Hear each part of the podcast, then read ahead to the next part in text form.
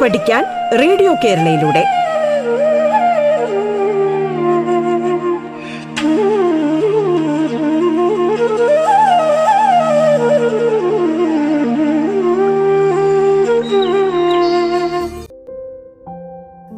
Radio കേരളയിൽ പാഠം പരിപാടിയിൽ ഇന്ന് നിങ്ങളോടൊപ്പം കണ്ണൂർ ജില്ലയിലെ കടന്നപ്പള്ളി ഗവൺമെൻറ് ഹയർ സെക്കൻഡറി സ്കൂളിലെ ഗണിതാധ്യാപകനായ ശങ്കരൻ മാസ്റ്ററാണ്.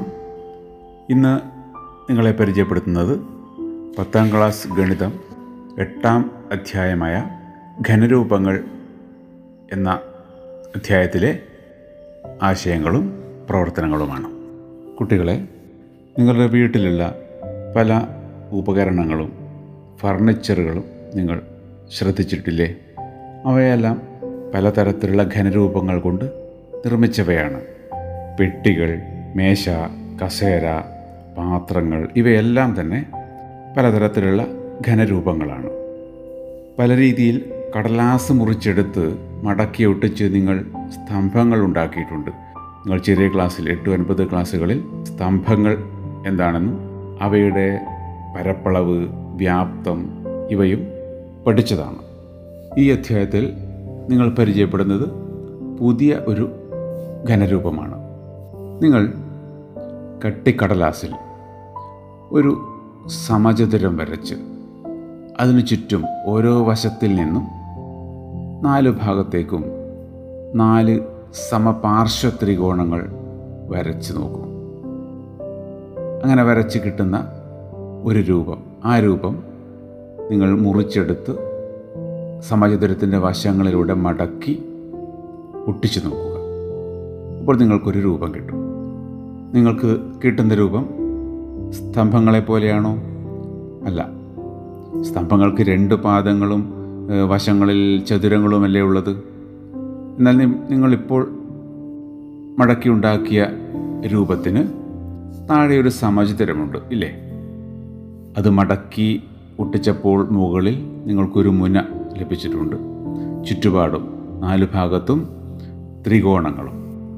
ഇതുപോലെ താഴെ സമചിതരത്തിന് പകരം ത്രികോണമോ ദീർഘചതുരമോ അല്ലെങ്കിൽ ഷഡ്ഭുജമോ എന്തും വരച്ചു ഇതുപോലെ കടലാസിൽ മുറിച്ചെടുത്ത് മടക്കി ഒട്ടിച്ചു നോക്കൂ. അപ്പോൾ ഇങ്ങനെ ലഭിക്കുന്ന രൂപങ്ങളെ നമ്മൾ സ്തൂപികകൾ എന്നാണ് പറയുക.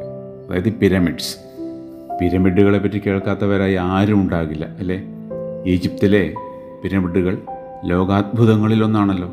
ഈജിപ്തിലെ ഗീസയിലെ മഹാസ്തൂപികയാണ് ഏറ്റവും വലിയ പിരമിഡ്. അതിൻ്റെ പാദമായ സമചതുരത്തിന് 1,00,000 ചതുരശ്ര മീറ്റർ പരപ്പുണ്ട് എന്നാണ് പറയപ്പെടുന്നത്. ഉയരം ഏതാണ്ട് 140 മീറ്ററും. ഇത് നിർമ്മിക്കാൻ 20 കൊല്ലത്തോളം വേണ്ടി വന്നു എന്നാണ് പറയപ്പെടുന്നത്. അപ്പോൾ കൃത്യമായ സമചിതരത്തിൽ നിന്ന് തുടങ്ങി ഭീമാകാരമായ കല്ലുകൾ മേൽപോട്ട് പടുത്തുയർത്തി ഒരു ബിന്ദുവിൽ അവസാനിക്കുന്ന ഈ രാജകീയമായ ശവക്കലറുകൾ, അത് മനുഷ്യാധ്വാനത്തിൻ്റെയും നിർമ്മാണ വൈദഗ്ധ്യത്തിൻ്റെയും ഗണിതവിജ്ഞാനത്തിൻ്റെയും ജീവിക്കുന്ന പ്രതീകങ്ങളായി ഇന്നും ഉയർന്നു നിൽക്കുകയാണ്. അപ്പോൾ നിങ്ങൾ നിർമ്മിച്ച ഈ രൂപവും പിരമിഡ് തന്നെയല്ലേ? അപ്പോൾ നിങ്ങൾ നിർമ്മിച്ച ഈ സ്തൂപികയെപ്പറ്റി കൂടുതൽ പഠിക്കാം. ഈ നിർമ്മിച്ച സ്തൂപികയിൽ പാദമായ ബഹുഭുജം, നിങ്ങൾ സമചതുരമാണ് നിർമ്മിച്ചതെങ്കിൽ അതിനെ നമുക്ക് സമചതുര സ്തൂപിക എന്ന് പറയാം. ത്രികോണമാണ് താഴെ നിർമ്മിച്ചത് എങ്കിൽ ത്രികോണം നിർമ്മിച്ച് അതിൻ്റെ 3 വശങ്ങളിൽ നിന്നും സമപാർശ്വ ത്രികോണങ്ങൾ വരച്ച് മുറിച്ച് മടക്കിയാണ് സ്തൂപിക ഉണ്ടാക്കിയതെങ്കിൽ അതിനെ നമുക്ക് ത്രികോണ സ്തൂപിക എന്ന് പറയാം. പാദം ഷഡ്ഭുജമാണെങ്കിൽ അത് ഷഡ്ഭുജ സ്തൂപിക. അപ്പം ഇങ്ങനെ പാദത്തിനനുസരിച്ച് നമുക്ക് സ്തൂപികയുടെ പേര് പറയാം. ഇനി ഈ സ്തൂപികയുടെ പാദമായ ബഹുഭുജത്തിൻ്റെ വശങ്ങളെ നമുക്ക് സ്തൂപികയുടെ പാദവക്കുകൾ, ബേസ് എഡ്ജസ് എന്ന് പറയാം. അതുപോലെ പാർശ്വഭാഗത്തുള്ള ത്രികോണങ്ങളുടെ വശങ്ങളുണ്ടല്ലോ, അവയെ നമുക്ക് പാർശ്വവക്കുകൾ എന്ന് പറയാം. സ്തൂപികയുടെ ഏറ്റവും മുകളറ്റത്തെ അതിൻ്റെ ശീർഷം എന്നാണ് പറയുന്നത്. അപ്പോൾ നിങ്ങൾക്ക് സ്തൂപിക എന്താണെന്നും അത് എങ്ങനെയാണ് നിർമ്മിക്കുക എന്നും മനസ്സിലായല്ലോ. അപ്പോൾ നമ്മളിനി ചർച്ച ചെയ്യാൻ പോകുന്നത് നിങ്ങൾ നിർമ്മിച്ച ഒരു സമചിതര സ്തൂപികയെ പറ്റിയാണ്. ഇപ്പോൾ പാദവക്ക് പാർശ്വവക്ക് ഇവ എന്താണെന്ന് മനസ്സിലാക്കി. ഇനി നേരത്തെ പറഞ്ഞ ഈജിപ്തിലെ ഗിസയിലെ മഹാസ്തൂപികയ്ക്ക് 140 മീറ്റർ ഉയരമുണ്ട് എന്ന് പറഞ്ഞു. എങ്ങനെയാണ് ഈ ഉയരം കണ്ടെത്തിയിട്ടുണ്ടാവുക? സ്തൂപികയുടെ ഉയരം കണക്കാക്കുന്നത് അതിൻ്റെ പാദമായ സമചതുരത്തിൽ നിന്നും അതിൻ്റെ ഏറ്റവും മുകളരത്തുള്ള ശീർഷത്തിലേക്കുള്ള ഉയരമാണ്. അതെങ്ങനെ കണ്ടെത്താം? പാദത്തിൽ നിന്നും നേരെ മുകളിലോട്ട്, നേരെ പാദത്തിൻ്റെ മധ്യബിന്ദുവിൽ നിന്നും നേരെ മുകളിലോട്ടുള്ള ദൂരം, മുകളിലെ ശീർഷത്തിലേക്കുള്ള ലംബദൂരം, അതാണതിൻ്റെ ഉയരം. ഇനി നമുക്ക് ഒരു സ്തൂപിക നിർമ്മിക്കാൻ എത്ര വലുപ്പമുള്ള കടലാസ്, കട്ടിക്കടലാസ് വേണം എന്ന് നോക്കാം. ഇപ്പോൾ നമുക്ക് വേണ്ട സ്തൂപികയുടെ പാദവക്കിൻ്റെ നീളം 10 സെൻറ്റിമീറ്റർ ആയിരിക്കണം. അതിൻ്റെ പാർശ്വവക്ക്, നേരത്തെ പറഞ്ഞല്ലോ പാർശ്വഭാഗത്തുള്ള വശം, പാർശ്വവക്കിൻ്റെ നീളം 13 സെൻറ്റിമീറ്റർ ആയിരിക്കണം. അപ്പോൾ ഇത്തരത്തിലുള്ള സ്തൂപിക നിർമ്മിക്കാനാവശ്യമായ കടലാസിൻ്റെ വലുപ്പം, എത്ര ചതുരശ്ര സെൻറ്റിമീറ്റർ കടലാസ് വേണം എന്ന് നമുക്കെങ്ങനെ നോക്കാം. ഈ സ്തൂപിക നിർമ്മിക്കാനാവശ്യമായ കടലാസിൻ്റെ വലുപ്പത്തെ, കടലാസിൻ്റെ പരപ്പളവിനെ നമുക്ക് ഈ സ്തൂപികയുടെ ഉപരിതല പരപ്പളവ് എന്ന് പറയാം. അല്ല, ഉപരിതലം, സ്തൂപികയുടെ ഉപരിതലം മൊത്തം ഈ കടലാസ് വന്നു. അപ്പോൾ എത്ര വലുപ്പമുള്ള കടലാസ് കൊണ്ടാണ് ആ സ്തൂപിക നിർമ്മിച്ചത് എന്ന് നമുക്ക് കണ്ടെത്തണം. അതിന് നമുക്ക് തന്ന അളവുകൾ എന്താണ്? സ്തൂപികയുടെ പാദവക്ക് 10 സെൻറ്റിമീറ്റർ എന്നും പാർശ്വവക്ക് 13 സെൻറ്റിമീറ്റർ എന്നും. നമുക്ക് നിങ്ങൾ നിർമ്മിച്ച സ്തൂപികയെ ഒന്ന് മുറിച്ച് നിവർത്തിയാലും, നിങ്ങൾക്കറിയാം മുറിച്ച് നിവർത്തിയാൽ അതെന്താണ് രൂപം കിട്ടുക? ഒരു സമചതുരവും അതിൻ്റെ 4 വശങ്ങളിൽ നിന്നും പുറത്തേക്ക് ഓരോ തുല്യ വലുപ്പമുള്ള 4 സമപാർശ്വത്രികോണങ്ങളുമായിരിക്കും. ഇപ്പോൾ ആ നടുവിലുള്ള സമചതുരത്തിൻ്റെ ഒരു വശമാണ് 10 സെൻറ്റിമീറ്റർ. അതുപോലെ ചുറ്റുപാടുമുള്ള സമപാർശ്വത്രികോണങ്ങളുടെ വശമാണ്, പാർശ്വഭാഗത്തുള്ള വശമാണ് 13 സെൻറ്റിമീറ്റർ. നിങ്ങൾ ഒരു ഏകദേശ ചിത്രം വരക്കുക. ഇപ്പോൾ നിങ്ങൾ വരച്ച, അതായത് മുറിച്ച് നിവർത്തിയ രൂപം, അതിൻ്റെ മധ്യഭാഗത്തുള്ള സമചതുരത്തിൻ്റെ പരപ്പളവ് എന്തായിരിക്കും? അതിൻ്റെ ഒരു വശം 10 സെൻറ്റിമീറ്റർ ആണല്ലോ. അപ്പോൾ അതിൻ്റെ പരപ്പളവ് എന്നത് 10 സ്ക്വയർഡ്, അതായത് 100 ചതുരശ്ര സെൻറ്റിമീറ്റർ ആണ്. നമുക്ക് പെട്ടെന്ന് ഉത്തരം പറയാം അല്ലേ. ഇനി അതിൻ്റെ പാർശ്വഭാഗത്തുള്ള 4 ത്രികോണങ്ങളുടെയും പരപ്പളവ് കാണണം. നമുക്ക് ആദ്യം 1-ൻ്റെ പരപ്പളവ് കാണാം. അതിലെ ഒരു ത്രികോണത്തിൻ്റെ പരപ്പളവ് കാണാൻ നമുക്ക് ആ ത്രികോണം വേറെ ഒന്ന് വരച്ച് നോക്കാം. അത് നിങ്ങൾ വേറെ തന്നെ ആ ത്രികോണം ഒന്ന് വരച്ച് നോക്കൂ. ഒരു സമപാർശ്വ ത്രികോണമാണത്. അതിൻ്റെ പാർശ്വഭാഗത്തുള്ള 2 വശങ്ങൾ 13 സെൻറ്റിമീറ്റർ വീതവും താഴത്തെ വശം 10 സെൻറ്റിമീറ്ററുമാണ്. അങ്ങനെയെങ്കിൽ അതിൻ്റെ പരപ്പളവ് എങ്ങനെ കാണാം? നമുക്കറിയാം ഏത് ത്രികോണത്തിൻ്റെയും പരപ്പളവ് എന്നത് അതിൻ്റെ പാദത്തിൻ്റെയും ആ പാദത്തിലേക്കുള്ള മുകളിലത്തെ ശീർഷത്തിൽ നിന്നുള്ള ലംബത്തിൻ്റെയും ഗുണനഫലത്തിൻ്റെ പകുതിയാണല്ലോ. ആ ലംബനീളം എങ്ങനെ കാണാം? മുകളിലത്തെ ശീർഷത്തിൽ നിന്നും താഴത്തെ പാദത്തിലേക്കുള്ള ലംബദൂരം കണ്ടെത്തണം. അതിന് നമുക്ക് പൈത്തഗോറസ് സിദ്ധാന്തം ഉപയോഗിക്കാമല്ലോ. നിങ്ങൾ ശീർഷത്തിൽ നിന്നും പാദത്തിലേക്കൊരു ലംബം വരക്കും ഏകദേശമായി. അപ്പോൾ നമുക്ക് അതിനെ ആ ത്രികോണത്തെ 2 മട്ടത്രികോണങ്ങളായി ഭാഗിക്കുന്നുണ്ടല്ലോ ഈ ലംബം. അതിലെ ആ ഒരു മട്ടത്രികോണം നോക്കൂ. അതിൻ്റെ കർണത്തിൻ്റെ നീളം 13 സെൻറ്റിമീറ്ററും പാദം 5 സെൻറ്റിമീറ്ററുമാണ് അല്ലേ. അതായത് പാദവശത്തിൻ്റെ പകുതിയാണല്ലോ ആ മട്ടത്രികോണത്തിൻ്റെ താഴത്തെ വശം എന്നത്. അപ്പോൾ കർണം 13 പാദം 5. അങ്ങനെയാണെങ്കിൽ ആ ലംബത്തിൻ്റെ നീളം എന്തായിരിക്കും? പൈത്തഗോറസ് സിദ്ധാന്തം ഉപയോഗിക്കുകയാണെങ്കിൽ √13² - 5² ആയിരിക്കും.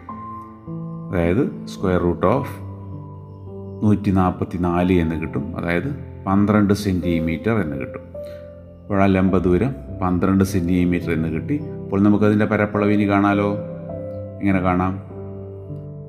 1/2 × 10 × ഇപ്പോൾ നമ്മൾ കണ്ടെത്തിയ 12. 1/2 × 10 × 12 അത് 60 ചതുരശ്ര സെൻറ്റിമീറ്റർ എന്ന് ലഭിക്കും. അപ്പോൾ പാർശ്വഭാഗത്തുള്ള ത്രികോണങ്ങളിൽ ഒന്നിൻ്റെ പരപ്പളവ് 60 എന്ന് കിട്ടിയാൽ ആകെ 4 എണ്ണത്തിൻ്റെ കൂടി പരപ്പളവ് 4 ഗുണം 60, അതായത് 240 ചതുരശ്ര സെൻറ്റിമീറ്റർ.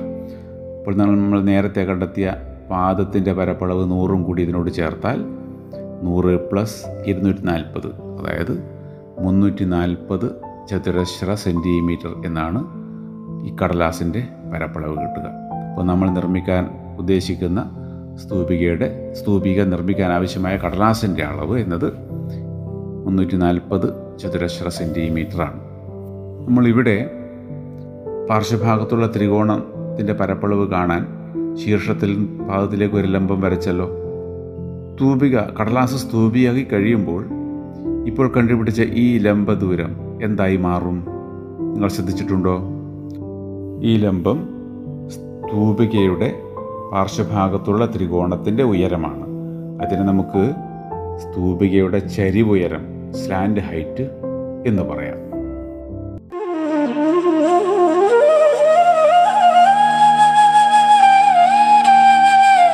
പാഠം കേട്ടു പഠിക്കാൻ റേഡിയോ കേരളയിലൂടെ. പാഠത്തിൽ ഇനി ഇടവേള.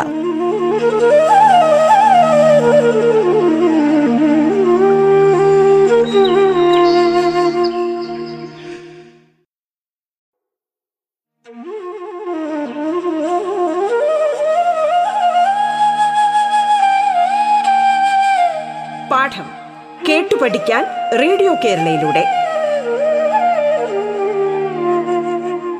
തുടർന്ന് കേൾക്കാം പാഠം.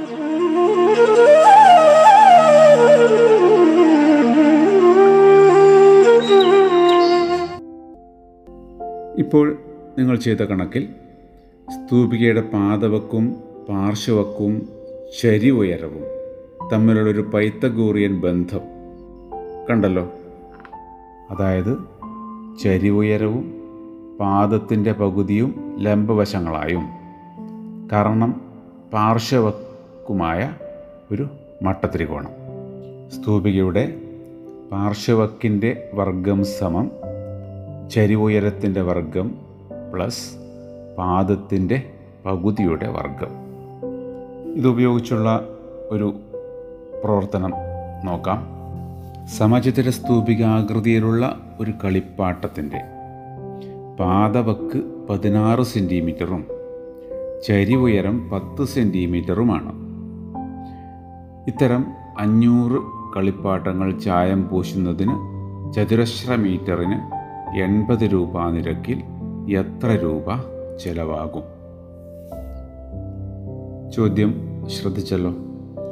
അപ്പോൾ ഇവിടെ നമുക്ക് കാണേണ്ടത്, അതായത് കളിപ്പാട്ടത്തിൻ്റെ പുറം ഭാഗം മുഴുവൻ ചായം പൂശുന്നതിനുള്ള ചെലവാണ്. ഒരു കളിപ്പാട്ടത്തിൻ്റെ പുറം മുഴുവൻ ചായം പൂശുക എന്ന് പറഞ്ഞാൽ അതിൻ്റെ പുറം ഭാഗം മുഴുവൻ ചേർന്നാൽ എന്തായി? അതിൻ്റെ ഉപരിതല പരപ്പളവായി. ഉപരിതല പരപ്പളവ് നമ്മൾ കുറച്ച് നേരത്തെ കണ്ടല്ലോ. എന്താണ്? പാദപരപ്പളവിനോട് കൂടെ പാർശ്വഭാഗത്തുള്ള 4 ത്രികോണങ്ങളുടെയും പരപ്പളവുകൾ കൂട്ടിയാൽ മതി. അതായത് പാദപരപ്പളവ് അധികം 4 × 1 പാർശ്വഭാഗത്തുള്ള ത്രികോണത്തിൻ്റെ പരപ്പളവ്. അപ്പോൾ ഇവിടെ പാദവക്ക് 16 സെൻറ്റിമീറ്റർ ആയതിനാൽ പാദപരപ്പളവ് കാണാൻ പ്രയാസമില്ല. 16ന്റെ വർഗ്ഗമാണ് 16². ഇതിൽ ചരിവുയരം 10 സെൻറ്റിമീറ്റർ എന്ന് തന്നിട്ടുണ്ട്. ചരിവുയരം 10 സെൻറ്റിമീറ്റർ തന്നതുകൊണ്ട് തന്നെ നമുക്ക് പാർശ്വഭാഗത്തുള്ള ഒരു ത്രികോണത്തിൻ്റെ പരപ്പളവ് കാണാലോ. പാർശ്വഭാഗത്തുള്ള ത്രികോണത്തിൻ്റെ പാദം എന്നത് പാദവക്ക് തന്നെയാണ്. 16 സെൻറ്റിമീറ്ററാണ്. ചരിവുയരം 10 ആകുമ്പോൾ അതിൻ്റെ പരപ്പളവ് എന്നത് 1/2 × 16 × 10, അതെത്രയാണ്? 80 ചതുരശ്ര സെൻറ്റിമീറ്റർ എന്ന് കിട്ടും. അപ്പോൾ പാർശ്വഭാഗത്തുള്ള 4 ത്രികോണങ്ങളുടെയും കൂടി ആകെ പരപ്പളവ് എന്നത് 4 × 80, അതായത് 320 ചതുരശ്ര സെൻറ്റിമീറ്റർ എന്ന് കിട്ടുന്നു. നേരത്തെ കണ്ട പാദപരപ്പളവ് 256 കൂടി ചേർത്താൽ 256 + 320 ആകെ 576 ചതുരശ്ര സെൻറ്റിമീറ്റർ എന്ന് ലഭിക്കുന്നു. അപ്പോൾ ഒരു സ്തൂപികയുടെ ഉപരിതല പരപ്പളവ് 576 ചതുരശ്ര സെൻറ്റിമീറ്റർ. ഇവിടെ 500 കളിപ്പാട്ടങ്ങൾക്കാണ് ചായം പൂശേണ്ടത്. അപ്പോൾ ഒരു കളിപ്പാട്ടത്തിൻ്റെ ഉപരിതല പരപ്പളവ് 576 ആകുമ്പോൾ 500 കളിപ്പാട്ടങ്ങളുടെ ആകെ ഉപരിതല പരപ്പളവ് എന്നത് 576 ഗുണം 500 എത്രയാണ് ലഭിക്കുക? 2,88,000 ചതുരശ്ര സെൻറ്റിമീറ്റർ എന്ന് ലഭിക്കുന്നു. അപ്പോൾ ആകെ പരപ്പളവ് ഇതാണ്. ഇനി എന്താണ് ചോദ്യം? ചതുരശ്ര മീറ്ററിന് 80 രൂപ നിരക്കിൽ എത്ര രൂപ ചെലവാകും എന്നാണ്. ചതുരശ്ര മീറ്ററിനാണ് 80 രൂപ. നമ്മളിവിടെ കണ്ട ഉത്തരം 2,88,000 ചതുരശ്ര സെൻറ്റിമീറ്ററാണ്. അപ്പോൾ ഇത്തരം ചതുരശ്ര സെൻറ്റിമീറ്ററിനെ നമുക്ക് ചതുരശ്ര മീറ്റർ ആക്കണമെങ്കിൽ എന്ത് ചെയ്യണം? ഒരു ചതുരശ്ര മീറ്റർ എന്നത് 100 ഗുണം 100 അതായത് 10,000 ചതുരശ്ര സെൻറ്റിമീറ്ററാണ് എന്ന് നിങ്ങൾക്കറിയാമല്ലോ. അങ്ങനെയെങ്കിൽ ചതുരശ്ര സെൻറ്റിമീറ്ററിനെ ചതുരശ്ര മീറ്ററാക്കാൻ നമ്മൾ 10,000 കൊണ്ട് ഹരിച്ചാൽ മതി. 2,88,000 10,000 കൊണ്ട് ഹരിച്ചാൽ നമുക്ക് ലഭിക്കുന്നത് 28.8. അപ്പോൾ സ്തൂപികയുടെ ആകെ ഉപരിതല പരപ്പളവ് 28.8 ചതുരശ്ര മീറ്റർ എന്ന് കിട്ടുന്നു. 80 രൂപയാണ് ഒരു ചതുരശ്ര മീറ്ററിന്. ഇവിടെ ആകെ 28.8 ചതുരശ്ര മീറ്ററാണുള്ളത് അല്ലേ. അങ്ങനെയെങ്കിൽ ആകെ ചിലവാകുന്ന തുക 28.8 ഗുണം 80 എത്രയാണത്? 2,374 രൂപ. അപ്പോൾ നമുക്ക് ആകെ ചിലവ് 2,374 രൂപയാണ്. എല്ലാവരും സ്വന്തമായി ചെയ്ത് ഈ ഉത്തരം ലഭിച്ചിട്ടുണ്ടാകുമല്ലോ. നമുക്കിനി മറ്റൊരു പ്രവർത്തനം നോക്കാം. പാഠപുസ്തകത്തിലെ 192 പേജിൽ 4-ാമത്തെ ചോദ്യം നമുക്കൊന്ന് നോക്കാം. നിങ്ങളുടെ കയ്യിൽ പാഠപുസ്തകം ഉണ്ടാകുമല്ലോ, അത് തുറന്ന് നോക്കുക. ചോദ്യം ഇതാണ്: ഒരു സമചതുര സ്തൂപികയുടെ പാദ ചുറ്റളവ് 40 സെൻറ്റിമീറ്ററും വക്കുകളുടെ ആകെ നീളം 92 സെൻറ്റിമീറ്ററുമാണ്. സ്തൂപികയുടെ ഉപരിതല പരപ്പളവ് കണക്കാക്കുക. ചോദ്യം നിങ്ങൾ 2 തവണ വായിച്ചു നോക്കുക. ഇതിൽ പാദ ചുറ്റളവ് 40 സെൻറ്റിമീറ്റർ എന്നാണ് തന്നത്. അതുപോലെ വക്കുകളുടെ ആകെ നീളം 92 സെൻറ്റിമീറ്റർ എന്നും തന്നിട്ടുണ്ട്. ഉപരിതല പരപ്പളവാണ് കാണേണ്ടത്. നമുക്കറിയാം ഉപരിതല പരപ്പളവ് കാണാൻ പാദപരപ്പളവിൻ്റെ കൂടെ പാർശ്വഭാഗത്തുള്ള ത്രികോണങ്ങളുടെ പരപ്പളവുകൾ കൂട്ടണം അല്ലേ. ഇതിൽ പാദ ചുറ്റളവ് തന്നിട്ടുണ്ട് 40 സെൻറ്റിമീറ്റർ. പാദം സമചിതരമായതുകൊണ്ട് അതിൻ്റെ ചുറ്റളവ് 40 സെൻറ്റിമീറ്ററിൽ നിന്നും നമുക്കൊരു വശം എങ്ങനെ കാണാം? 40നെ 4 കൊണ്ട് ഹരിച്ചാൽ മതി. അതായത് 40/4 10 സെൻറ്റിമീറ്റർ എന്ന് ലഭിക്കുന്നു. ഇനി വക്കുകളുടെ ആകെ നീളം 92ആണ്. നമുക്കിനി എന്തറിയണം? ചരി ഉയരം കിട്ടണം. ചരി ഉയരം ലഭിക്കണമെങ്കിൽ പാർശ്വവക്കിൻ്റെ നീളം അറിഞ്ഞാൽ മതി. പാദവക്ക് നമുക്ക് ലഭിച്ചല്ലോ 10 സെൻറ്റിമീറ്റർ എന്ന്. ഇനി പാർശ്വവക്കിൻ്റെ നീളം എങ്ങനെ ലഭിക്കും? വക്കുകളുടെ ആകെ നീളം 92 സെൻറ്റിമീറ്റർ ആണല്ലോ. പാർശ്വഭാഗത്ത് 4 വക്കുകളാണുള്ളത്. അതുപോലെ പാദത്തിൽ 4 വക്കുകളും പാദത്തിലെ 4 വക്കുകളുടെയും ചുറ്റളവാണ് 40 സെൻറ്റിമീറ്റർ. ആകെ 92 സെൻറ്റിമീറ്റർ ആയതിനാൽ 92ൽ നിന്നും 40 കുറച്ചാൽ നമുക്ക് 52 എന്ന് കിട്ടും. അപ്പോൾ പാർശ്വഭാഗത്തുള്ള ആകെ വക്കുകളുടെ പാർശ്വവക്കുകളുടെ ആകെ നീളം 52 സെൻറ്റിമീറ്റർ എന്ന് ലഭിക്കുന്നു. അപ്പോൾ പാർശ്വവക്കുകളിലെ ഒരു വക്കിൻ്റെ നീളം എന്തായിരിക്കും? 52/4 ആയിരിക്കുമല്ലോ. അതായത് 13 സെൻറ്റിമീറ്റർ. അപ്പോൾ പാദവക്കിൻ്റെ നീളം 10 സെൻറ്റിമീറ്റർ എന്നും പാർശ്വവക്കിൻ്റെ നീളം 13 സെൻറ്റിമീറ്റർ എന്ന് ലഭിച്ചു. നമുക്ക് പാദ പരപ്പളവ് കാണാൻ പ്രയാസമില്ല. പാദവക്കിൻ്റെ വർഗം കണ്ടാൽ മതി. അതായത് 100 ചതുരശ്ര സെൻറ്റിമീറ്റർ എന്ന് ലഭിക്കും. പാർശ്വമുഖങ്ങളിലെ ഒരു ത്രികോണത്തിൻ്റെ പരപ്പളവ് എങ്ങനെ കാണാം? ഒരു പാർശ്വവക്കിൻ്റെ നീളം തന്നിട്ടുണ്ടല്ലോ. പാർശ്വവക്കിൻ്റെ നീളവും പാദവക്കിൻ്റെ പകുതിയും ചരിവുയരവും ചേർന്ന മട്ടത്രികോണത്തിലെ പൈത്തഗോറിയൻ ബന്ധം ഉപയോഗിച്ച് നമുക്ക് ചരിവുയരം കാണാം. ഇവിടെ പൈത്തഗോറസ് സിദ്ധാന്തം ഉപയോഗിക്കൂ. ഒരു ചരി ഉയരം എന്നത് root of 13 square minus 5 square എന്ന് ലഭിക്കും. അതായത് സ്ക്വയർ റൂട്ട് ഓഫ് 144, അതായത് 12 സെൻറ്റിമീറ്റർ. ഇപ്പോൾ ചരി ഉയരം 12 സെൻറ്റിമീറ്റർ എന്ന് ലഭിച്ചു. ഇനി നിങ്ങൾക്ക് പാർശ്വഭാഗത്തുള്ള ആകെ ത്രികോണങ്ങളുടെ പരപ്പളവ് കാണാം. നമുക്ക് വേണമെങ്കിൽ പാർശ്വഭാഗത്തുള്ള ത്രികോണങ്ങളുടെ പരപ്പളവിനെ പാർശ്വതല പരപ്പളവ് എന്ന് പറയാം. പാർശ്വതല പരപ്പളവ്. ഇപ്പോൾ പാർശ്വതല പരപ്പളവ് എന്നത് ഒരു ത്രികോണത്തിൻ്റെ പരപ്പളവിനെ 4 കൊണ്ട് ഗുണിച്ചാൽ മതി. അത് നിങ്ങൾ സ്വന്തമായി ചെയ്ത് നോക്കൂ. ഇപ്പോൾ പാർശ്വതല പരപ്പളവിനോടുകൂടി പാദ പരപ്പളവും കൂടി ചേർത്ത് ഉപരിതല പരപ്പളവ് കണ്ടുപിടിക്കുക. ഇത്തരത്തിൽ ഒരുപാട് പ്രവർത്തനങ്ങൾ ഇനിയും പാഠപുസ്തകത്തിൽ തന്നിട്ടുണ്ട്. അതെല്ലാം നിങ്ങൾ ചെയ്ത് പരിശീലിക്കണം. ഈ അധ്യായത്തിൽ ഒരുപാട് പ്രവർത്തനങ്ങൾ, ഇതേപോലെയുള്ള ഒരുപാട് പ്രവർത്തനങ്ങൾ ചെയ്യാനുണ്ട്. അതെല്ലാം ചെയ്തു പോവുക. നമ്മുടെ ഈ ക്ലാസ്സിൽ വളരെ പ്രയാസമായിരിക്കും. അതിനാൽ നിങ്ങൾ സ്വന്തമായി ചെയ്ത് പരിശീലിക്കുക. ഇതിലെ ഏതാനും 1-2 ചോദ്യങ്ങൾ മാത്രമേ ഉദാഹരണമായി ഇവിടെ ഞാൻ നിങ്ങളുടെ മുമ്പിൽ അവതരിപ്പിക്കുന്നുള്ളൂ. അപ്പോൾ നമുക്ക് ഇന്നത്തെ ക്ലാസ് ഇവിടെ അവസാനിപ്പിക്കാം. കൂടുതൽ ആശയങ്ങളും പ്രവർത്തനങ്ങളുമായി നമുക്ക് അടുത്ത ക്ലാസ്സിൽ വീണ്ടും ഒന്നിക്കാം.